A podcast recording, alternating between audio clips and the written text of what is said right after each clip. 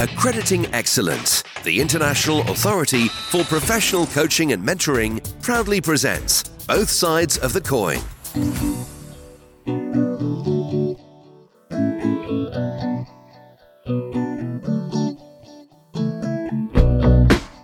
Do your clients choose to live? Life can be beautiful, exhilarating, and full of possibilities, yet it's also complex, challenging, and inherently uncertain. Today, we get some top tips on how to allow our clients to experience the whole spectrum of what life has to offer. Not to merely endure life, but to enjoy it in all its facets. Have a life well lived. Welcome to Both Sides of the Coin, a podcast produced by the IAPC and M. We're a leading accreditation body, and our aim is to increase public confidence and to raise industry standards by enforcing a rigorous accreditation process that ensures the quality of professional coaches and mentors. The podcast is aptly named Both Sides of the Coin because we talk to both the coach or mentor and one of their clients to explore both sides of the coaching mentoring intervention what works and what doesn't. As the proverb says, iron sharpens iron. Before we get started, let me introduce myself. I'm Jenny Butter, your host and an accredited master coach. And I've been coaching for 12 years, mainly in the area of career transition and life coaching. And joining me today are Yannick Jacobs and his client, Jane. Yannick is an existential life and leadership coach, a positive psychologist, a coach, trainer, and supervisor, and a mediator. He works with people who choose to step out of their comfort zones and make the most out of life. He has worked with hundreds of clients to become more successful, feel more present and fulfilled, and those who ponder what life is all about. He runs leadership programs, happiness development workshops, as well as mediation sessions to help people resolve conflict both within themselves and with others. And his client Jane is based in London in the UK, and she wanted some coaching to support her in her leadership position in the education sector. Welcome, both of you. I'm going to start with Yannick and then flip over the coin and speak to Jane. Yannick, tell me about yourself. Thank you, first of all, Jenny. Uh, I appreciate the work that you do. Uh, tell me about yourself. That's that's a huge question, right? So, um, I I love coaching. Um, I, I love generally helping people think and be and figure out big questions. So uh, I came through uh, the pathways of positive psychology, asking myself what's right with people, um, and existential coaching and existentialism as a philosophy of lived human existence really asks what does it mean to be human? What is it for? What does it mean to be alive and in the world with others? And big questions like how do i make the most out of my life? Or um, how much time do i have left? Or what's the point of this all? And many of the questions that you mentioned in your in your introduction um, really are at the heart of many coaching engagements. And sometimes they're very out in the open, and sometimes they're subtly underneath the surface. So, um, yeah, my experience is that anybody is concerned with existential questions, and everybody has an experience of, you know, this uh, how challenging and anxiety provoking just being alive can be. Um, what else can I say? Um, I, I, live in Berlin now. I've been 20 years in the UK. Uh, I've, I've got a little daughter uh, who keeps me on my toes existentially and otherwise. Um, and I love creating spaces for coaches to, you know, be better coaches. So I take every opportunity to um, to to bring get some questions out there and get coaches to examine how they work and why do they work and how can they work better. Why do you think existentialism and looking at the much bigger perspective is so important in the coaching process? Uh, because it's always there, in my experience. Uh, regardless of what the presenting issue is that a coaching client might bring into the room, uh, even if it's something that seems quite mundane or straightforward, like getting the next promotion, um, or resolving a, a, dispute or a conflict they had uh, with a with a close relative or a working colleague or you know partner spouse whatever it may be. There's always something underneath that is around well what's my relationship with authenticity or belonging or meaning absurdity? Uh, what's my relationship with time and endings? Uh, what's my relationship with you know this existential isolation this need to be understood there's always paradox and dilemma. There, there's so often this tension between one part of me wants this and another part of me wants that, and now we're fighting. you know so now there's an inner conflict and now people feel stuck or they procrastinate or you know something happens so in my experience the existential questions always bubble underneath the surface for whatever coaches bring into the room and so you mentioned at the beginning somebody comes to you wanting a promotion. If they're talking about um, a very present and immediate desire to land in a new job within the next month, what three questions would you ask, for example, to help them think about that bigger picture and the existential angle that you think is important to bring into your coaching sessions? Yeah. So my my main uh, question is always, tell me about it. Right. Uh, if there was one tool that existential coaches have, and then not necessarily very tool based or models based, methodology based, but tell me about it, and then really bracketing everything that I think I know we call this phenomenological inquiry. So, really putting into my box what I think I know about this person or about life in general, put the lid on, and really bracket all of my assumptions and really, really listen. Really be with that person, invite them to describe and dig a little bit deeper into their experience of wanting to get that promotion. Um, new meanings emerge out of that kind of process. So uh, tell me about it. You know, why do you want this promotion? Why now? Um, maybe I'm curious about uh, where they've come from as a person. Who are they now? Where are they going? You know, what matters to their life? Is there a bigger picture uh, of the kind of impact that they want to have or the experiences that they want to have? What makes their life meaningful is what I'm trying to get a sense of. And I can ask specific questions to explore my client's relationship with meaning or purpose or legacy you know and some of that legacy work we've we've done jane um, but like uh, you can hear somebody's relationship with meaning or uncertainty or authenticity sometimes when they talk about the weather you know? So uh, i often ask people tell me your tell me a bit of your story when i meet them. And a lot is in there. So when it comes to then talking about the promotion I, I will have already gotten a sense for who that person is. And their relationship with endings for example will come into getting a promotion because whenever you get a promotion, something ends and something new begins. And so sometimes that's what's in the way, but really it's very context specific. So every client is different. So tell me about it is my my go-to question and then listen really really well. Thank you for sharing that really great initial starting question with us. So, when you go down this process, do you find that often clients' ambitions, goals, dreams change as they delve deeper within themselves and find out other things that are important?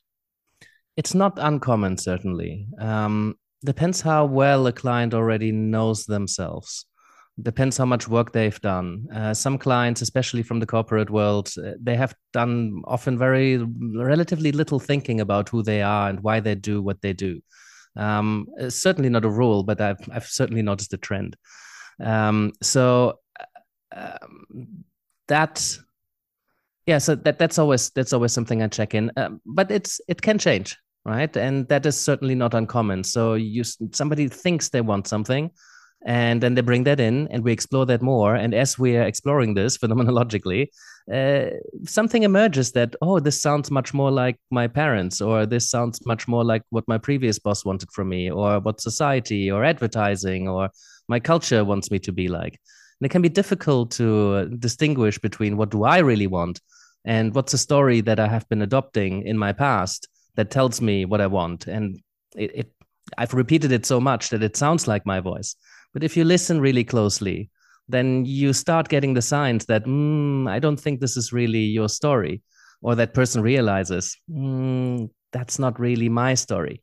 And then these things change you know so i think the earlier we can get to somewhere that is truly authentic uh, it can be difficult to decide what's truly authentic right? Uh, because it can be difficult to decide what's mine and what's other people's.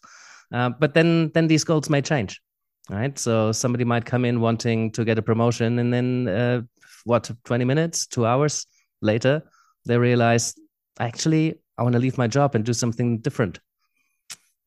So yeah not not uncommon but not the rule. And so it sounds like it's quite an, an in, in-depth soul searching process. It can be, right? So it doesn't have to be. Sometimes coaching is really straightforward. but it's certainly um, when we put an existential lens on and listen from that position uh, different doors open you know different uh, there's different possibilities to having uh, deeper conversations more profound questions may emerge but i i don't want to expect that i'm not looking for them that they have to emerge from themselves because sometimes coaching really is straightforward and sometimes really don't need longer than half an hour or an hour. Some things can be resolved in a session but the big questions in life mm, they tend to take a little longer and there is no one answer. Everybody has to decide what the answers to these big existential questions are Excellent. And so, if somebody um, struggles to get their head around those existential questions, I know clients I've worked with, some people think, oh, crumbs, I never thought about that. Or, you know, it, it's too, some people tend to be quite present focused, other people like to look at the past, other people like to look at the future. As well as the tell me about yourself, have you got another question that as coaches we could use in our coaching practices to help them just look, uh, pivot and maybe look at things from a different angle? Yeah, so it depends on the theme that they're coming in for. Uh, you can use uh, something like the Four Worlds model by Emmy van Deurzen. Uh, it's based on Binswanger's three. She added a spiritual world. There are specific pointed questions that you can ask to explore somebody's relationship across the existential dimensions. So you could ask specific questions to explore their relationship with meaning or meaninglessness. What are their values and beliefs? Um, uh, how do they navigate this paradox of wanting to make sense of things that's very human right? With uh, there might not be an overarching meaning of life that i can have any certainty about. So how do i choose that? Uh, what's my relationship with choice or freedom responsibility? Tell me about a significant ending that you've experienced in your life. Will tell me something about the relationship with endings right? Um, so there's lots of these questions. What question i ask really depends on the context that they're bringing in. Sometimes endings are obviously the relationship that matters here. Sometimes the relationship with freedom and choosing and responsibility. Sometimes that's what needs to be explored. So that's why i usually tune in. I pay attention to who's sitting in front of me. And then as certain themes seem to come up as more significant than others you can ask some more pointed questions such as tell me about a significant ending that you've experienced or a change in your life that you have transitioned through and then really explore that and like us at IAPCM, you think it's really important for coaches to be their best, and you run a rocket supervision program. Can you tell me more about that, please? Uh, sure. So, rocket supervision really came around during my coaching supervision training. Um, I, uh, I had uh, regarded supervision as a very traditional view. Like um, somebody's coming to a supervisor and says, "Tell tell me about a. Uh, I have a difficult client, or I want to talk about something that happened in the coaching room with my client, and then that's what we focus the supervision on." But supervision quickly, uh, I realized, is a lot broader than that. So anything that affects you as a coach matters in supervision. So I felt I needed to, to, call that something different. So Rocket Supervision is my opportunity for coaches to get access to all of my different hats. So there's an element of supervision, there's an element of coaching, there's an element of business mentoring, there's an element of deep existential work, which can be in that gray area to therapy in some ways, just because of the nature of the questions, big, they're meaningful.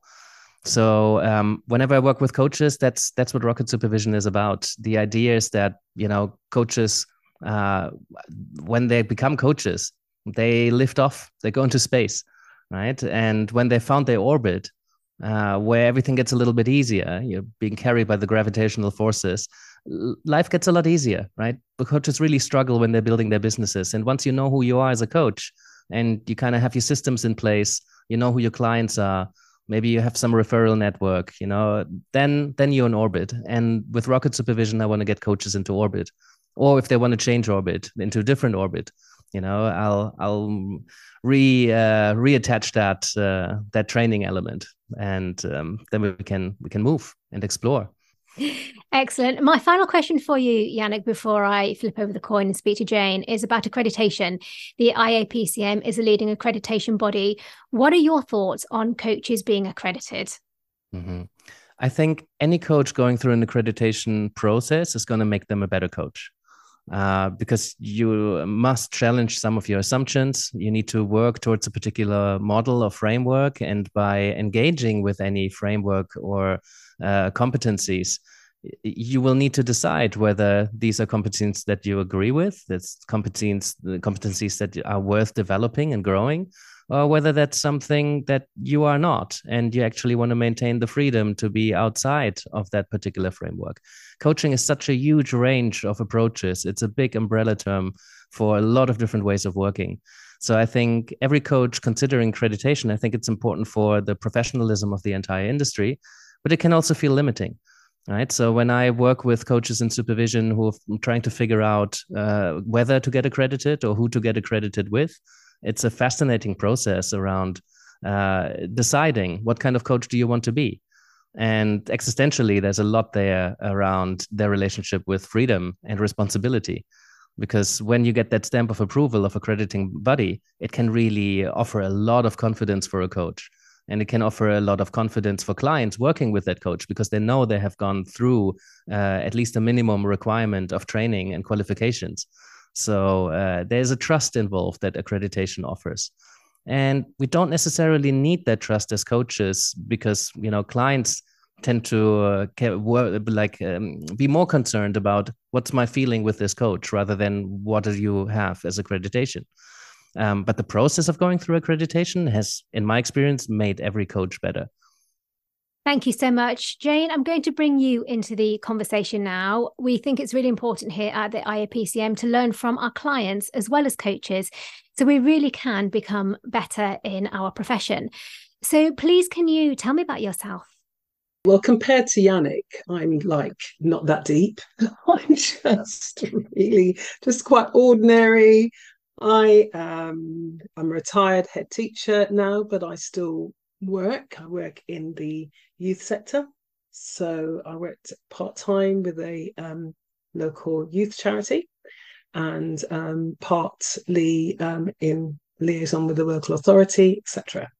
Yeah, I'm I'm also a, a mum of two children who are 25 plus, um, married for gosh, 30 odd years. So yeah, I'm just a ordinary teacher person. really. Can I just say that I disagree? I, I really think you're an extraordinary educator and entrepreneur. Okay. but we, maybe we'll get into that story a little bit more. I'll, I'll shut okay. up for the moment. Right. I'll leave you to this. Jane, right. Jane, why did you want coaching? Well, actually, at the point when I met Yannick, I didn't feel I needed coaching. Actually, it was um, part of my um, kind of head teacher appraisal um, kind of well-being package. So um, any good governors that are looking after their heads should actually include um, support coaching in in this way. So it was part of that really. So having had coaching before, um, which was more career changing, transitional coaching, um, I wasn't quite sure. I know it was on offer, but I wasn't quite sure how that would pan out or who I would see. I, my school business manager, actually, she was actually at a lecture that Yannick was giving. And she came back the next morning really excited, said, Marilyn, I've found a coach for you. Oh my gosh, he's so different. He's so cool. You know, he'll be right up your street. You'd still be perfect match, whatever. That's how I was um, introduced. But I knew it was something that um, was good because, as I said, I've um, I trained as a level five coach. I did the Institute of Education level five coaching.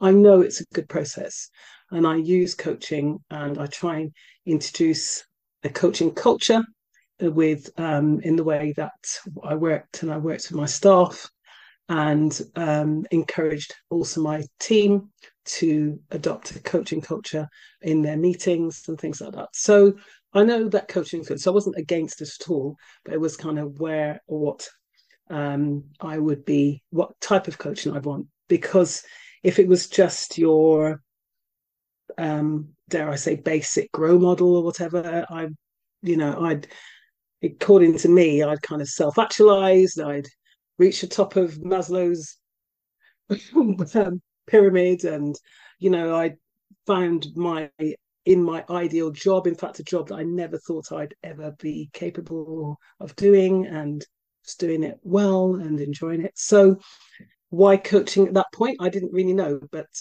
I accepted it and thought it was a good process anyway. And so, what was your experience?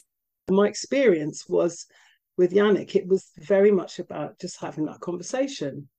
And there didn't seem to be a what is your goal and, um, you know, obstacles, all those kinds of things. It was really um, a conversation. And before you realize, when the hour's off, you realize that actually you've actually delved, delved quite deep in inside and what's your in and challenging your own thoughts and and um, your presumed thinking as well about yourself and life and job. We just used to meet for coffee, didn't we, in a, in, the, in a hotel, and we talked.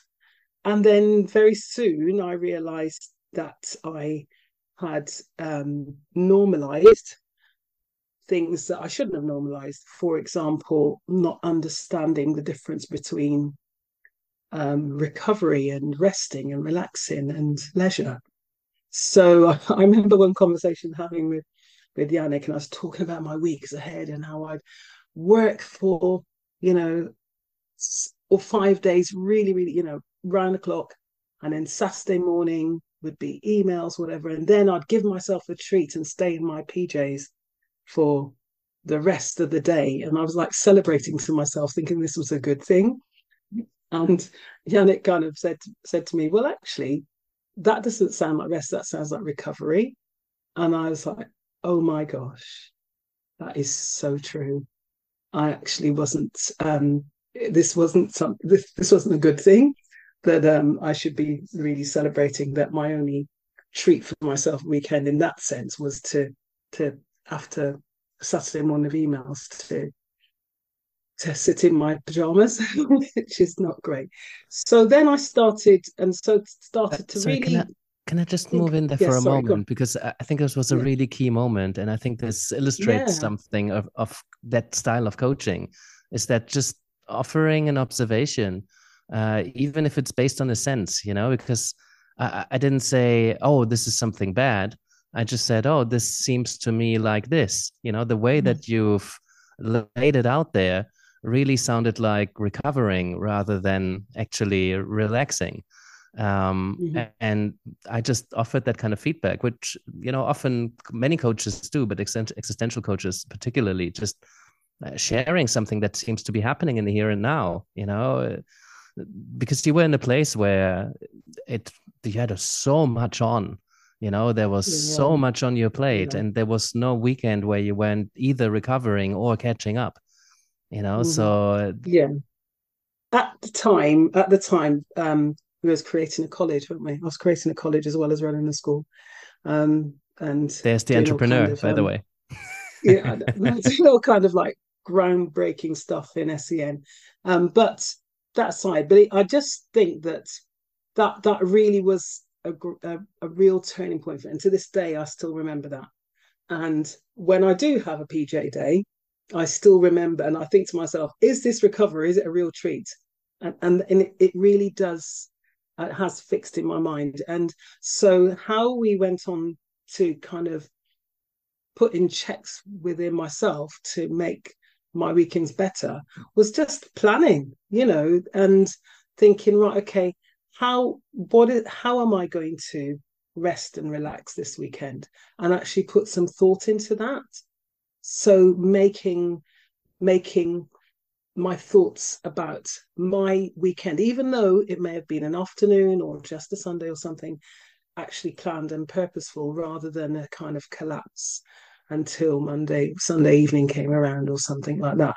And it and it, it does make a difference. I'm not saying that the workload changed or anything like that, but that space for me felt and became um, very, very different. And that that was just one example. Um, another example of um, what the the kind of changing points for me was um, the relationship between understanding um, my relationship with between myself and my belief and my work, um, I um, shared with Yannick, and I talked very much deeply about my personal faith and my belief and my and my work with the church. So I do a lot of work at the church, and um, how that impacted uh, my principles and, and belief impacted my my leadership, as particularly in that time, and actually having the confidence to actually move forward and be that true person in leadership, and it did actually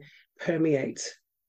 Um, and I was okay about it because it was permeating anyway, but it kind of gave gave me permission to say it's okay and this is who I am.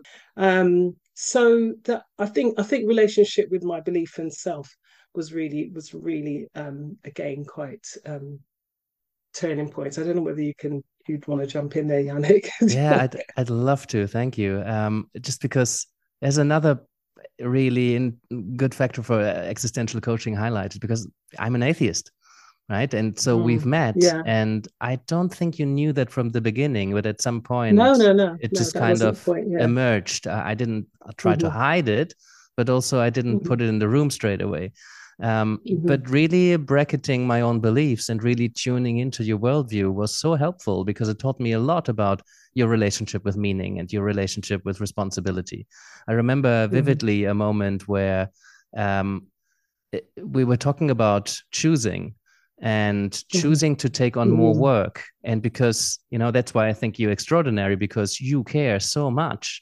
about the kids and the staff and the, the other stakeholders the parents the community that mm-hmm. you were involved yeah. in and so what you were building you didn't have to do that that was going far and beyond what's expected from your position and so seeing you uh, almost on a path to burnout and recovering on the weekend and having so much to juggle uh, I, I, thought well what's how does it present itself as a choice? Can you choose to do less? And you were saying something like well to me it's not a choice. Of yeah. course i'm going to do what's best for the kids and the community and the parents. And you know you had to look after yourself you know but all of these stories that i told myself around you know choice and choosing and what's important had to go into my box with the lid on and into the corner. And sometimes it would come out and then i might share something like oh, this is interesting. I have a different position or view on this. And then we had this really interesting conversation around mm-hmm. well different views of looking at the world. It didn't change your beliefs. I think it's probably strengthened them. But what came mm-hmm. out of this is uh, a clear focus on why do i do the things that i do and yes, I guess there is some choice, but for me, it doesn't present itself as a choice because, of course, I'm going to do the right thing, even if the right thing is going to affect me and how tired I am or awake I am mm-hmm. uh, on the weekends. Mm. Yeah, it was really challenging. I do remember those conversations we had where I had no choice in terms of the the mission that I felt I had to do. But within that, there were choices I had to make. For example, making sure that I could look after myself better at the weekends, but also I would use that to challenge my my my staff. Um, we could challenge um, people's behaviours, people's attitudes. Um, I talked about existentialism with the, the staff at school, you know, um, because I do I do ultimately believe that people do have a choice in that sense, you know, and and we and however deep wide you go with that, but it's a simple phrase that actually can guide and make and hold people to account for themselves as well, and and and how they choose to behave and um, conduct themselves around. And and you often see that you know when when people have to make difficult decisions that affect people even within that they still have a choice because they can because surely they can understand an outcome. And so the, the what they have to do is the same but but understanding they can choose to make the outcome softer gentler more caring etc etc what a very interesting discussion there over choice and faith and beliefs. Um, interesting you talk about faith. The last podcast that was recorded was all about how to bring faith into career coaching because obviously across the world, mm. so many people um, have a faith and it's important for them to talk about that within the coaching context. My final question, Jane, is you've had a lot of experience um, of being coached, you mentioned before. So we can improve as coaches. What one thing would you say to us so we can improve our practice? Um, I would say um, having done the level five and the kind of like basic um, grow model and that kind of um, experience, I would say um, not come in with a rigid um, idea or a, a, rigid set of. Um, you may not think you're being rigid, but if you've in your mind thinking, right, I've got to move on, there, got to go there, you know, because that is not how um, my experience with Yannick went, and it was a real because you may be coaching someone like myself who desperately needed a coach at the time, but I didn't realize how much I needed because I was so six. I'm I'm doing um air air things now for those on podcasts. okay, I was so successful in that sense because I had, you know, been taught teaching for over 25 years in leadership for goodness knows how long um, and a successful school was really, you know, seeing things grow and, you know, kind of mushroom um, in its growth. So I think if if I'd had a coach that was um, wasn't open and listening and actually just sitting back and picking up on the I spend the afternoon in my PJs moments and actually untaking, understanding that from that and reading what that actually meant for that person, then you've missed it, haven't you? Thank you so much, Yannick and Jane. If you're interested in working with Yannick Jacobs or receiving supervision or training with Yannick, then go to his website, Existential Coach. That's if you want some coaching. And if you want supervision, then go to rocketsupervision.com. We're confident that anyone who attains an international authority for professional coaching and mentoring accreditation will be amongst the very best that the profession has to offer. So, if you're someone who's interested in having some coaching or mentoring and want to find an accredited coach, mentor, or training provider, or if you're a professional who's interested in becoming accredited, then please go to our website, coach-accreditation.services. And finally, if there's a topic that you would like me to cover on future episodes of Both Sides of the Coin, then I would love to hear from you. My email, jenny.podcast at coach-accreditation.services. Bye for now.